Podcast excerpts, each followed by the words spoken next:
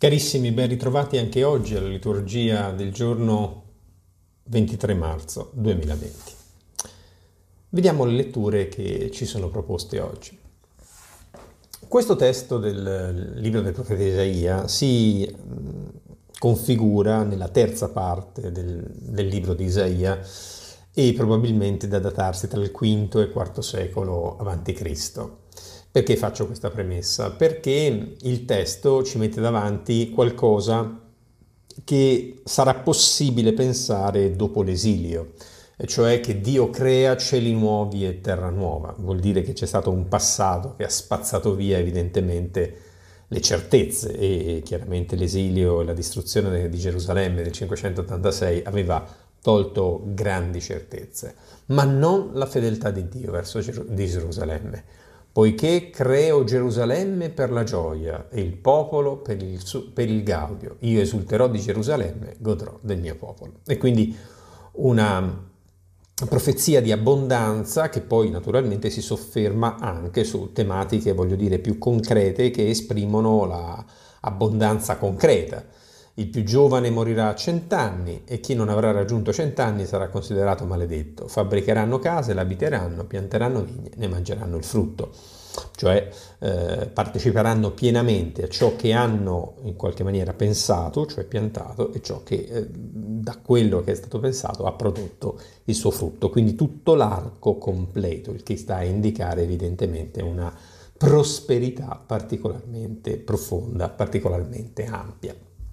E quindi ecco, non ci saranno proprio più voci di gioia, di pianto, ma grida eh, e grida di angoscia, ma soltanto di gioia. Una grande profezia, eh, diciamo così, di, di gioia, legata poi eh, tecnicamente al tempo del Messia. Ora, mh, è stato scelto questo salmo, è un pezzettino di questo salmo, che racconta la storia di un uomo molto fedele a Dio, che è stato però provato. Eh, questa parte... Uh, questo pezzettino di parte uh, ci racconta eh, evidentemente che cosa? Ci racconta in breve, non è completo il Salmo nella sua citazione, la storia di quest'uomo, no? E dice: non hai permesso ai miei nemici di gioire su di me, mi hai fatto, risa- hai fatto risalire la mia vita dagli inferi. Probabilmente l'accenno al versetto successivo, perché non scendessi nella fo- fossa, scusate, sta a indicare proprio il riferimento alla morte. Immagino una malattia che nell'immaginario comune dovesse portare alla morte. Ed è interessante perché nell'invito a cantare inni al Signore e ai suoi fedeli racconta la sua storia spirituale, perché la sua collera dura un istante, la sua bontà per tutta la vita. E guardate questa immagine molto bella: alla sera è ospite il pianto, quando c'è il buio, quando arriva la luce, al mattino la gioia. E la conclusione è molto bella perché dice: hai mutato il mio lamento in danza, Signore, ti renderò grazie per sempre. Cioè, eh, sappiamo tra l'altro il mio lamento in danza, Eh, ti renderò grazie per sempre. Nella parte del Salmo che non è qui riportata, il mio sacco anche, il che sta a indicare che quest'uomo, essendo stato colpito da questa malattia, si era messo a fare anche pubblica penitenza, tra l'altro, e i suoi nemici chiaramente avevano riso di lui. Dice: vedi, crede in Dio, guarda come sei ridotto.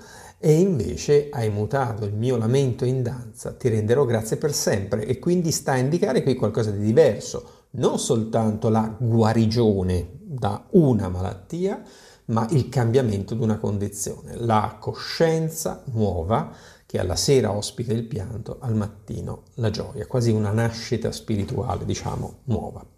Poi abbiamo questo Vangelo che è il secondo segno di Cana, ma qui ci fermiamo un attimo, ascoltiamo il Vangelo e poi andiamo a commentarlo insieme.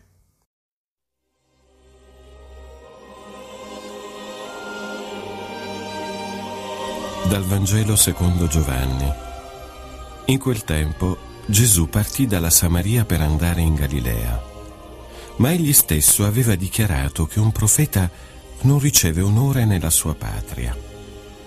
Quando però giunse in Galilea, i Galilei lo accolsero con gioia, perché avevano visto tutto quello che aveva fatto a Gerusalemme durante la festa. Anch'essi, infatti, erano andati alla festa.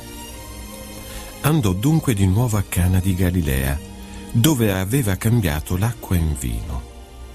Vi era un funzionario del re che aveva un figlio malato a Cafarnao.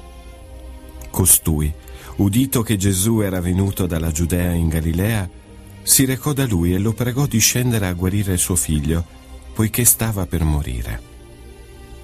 Gesù gli disse: «Se non vedete segni e prodigi, voi non credete».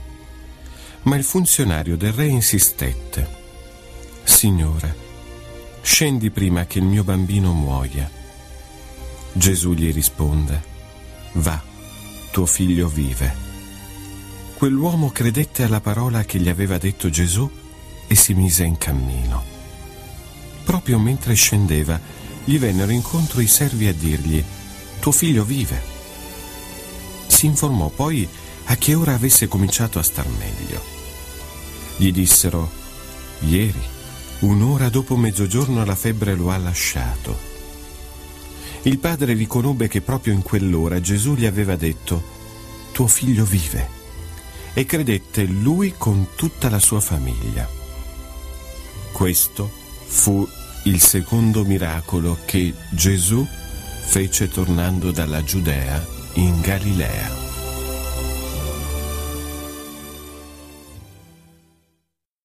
Vediamo un po' insieme questo testo del Vangelo. Prima di tutto qualche considerazione generale. Questo è il secondo segno compiuto a Cana da Gesù. È interessante perché il testo ci vuole informare del precedente segno, cioè l'acqua mutata in vino. Vuole fissare con precisione il luogo. Questo è molto interessante, soprattutto nel Vangelo di Giovanni, che è un Vangelo fatto di incontri. Ecco, proprio lì. Qui abbiamo però... Eh, È abbastanza inusuale perché abbiamo la richiesta di una guarigione. Mm, diciamo che questo tipo di richieste noi le troviamo tecnicamente più nei Vangeli sinottici che nel Vangelo di Giovanni, no? Mentre quello era un ambito di nozze, un ambito di festa. Interessante questa cosa, ma la risposta di Gesù è molto diversa dai, ehm, dai Vangeli sinottici. Penso per esempio al testo di Matteo nove sui due ciechi, no? Eh, che sì, certo, gli chiedono del, la vista, ma Gesù che cosa gli chiede? Avete fede in me? Avete fede nel figlio dell'uomo? Bene, sì, allora riacquistano la vista, no? C'è una domanda e c'è subito una controdomanda di Gesù. Qui no, qui nel Vangelo di Giovanni c'è una cosa diversa.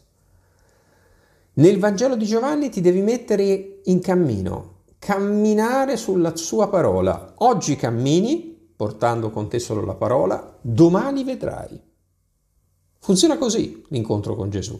Prima cammini sulla sua parola, poi vedrai. E allora che cosa possiamo dire? Al termine del percorso c'è il riconoscimento e la salvezza, ma tutta la strada fatta è stata resa possibile con la sola provvista della parola. E Gesù tante volte ha messo i suoi personaggi di fronte a questa nudità della parola. Pensate quando non comprendono il discorso sul pane di vita. Le mie parole, questo linguaggio è duro, le mie parole sono spirito e vita, la carne non giova a niente. Volete andarvene anche voi? Di fronte al cadavere di Lazzaro, a Marta. Non ti ho detto che se credi che io sono la, che io sono la risurrezione e la vita, tu credi questo? Sì, io, Signore, lo credo. Di fronte al cieco nato, l'abbiamo letto ieri, no? E chi è che parla? Sono io che ti parlo. Credi? Nel Vangelo di Giovanni il percorso che l'uomo deve fare è attraverso la sua parola, ed è attraverso la sua parola che arriva a esperire la salvezza. Tra l'altro alle volte è usato anche in negativo questa espressione, per esempio in cinque quaranta viene detto ai giudei che la mia parola non trova posto in voi, perché non siete disposti a praticarla. E tra l'altro la conclusione del libro dei segni, in dodici quarantaquattro cinquanta, ci ricorderà Gesù che non è lui che ci condanna, ma il rapporto che avremo avuto con la sua parola. Se avremo rifiutato la sua parola, sarà quella che ci condannerà, ma che se l'avremo accolta, evidentemente ci salverà. E quindi, e quindi sulla pochezza, quella almeno umanamente parlando, della sua parola, siamo chiamati a fare il percorso. Ma facendo quel percorso con la fede nella parola, piano piano la parola ci, fa, ci porterà a rivelarsi, e quando si rivelerà, come nel racconto di oggi del Vangelo, credette lui con tutta la sua famiglia. Buona giornata.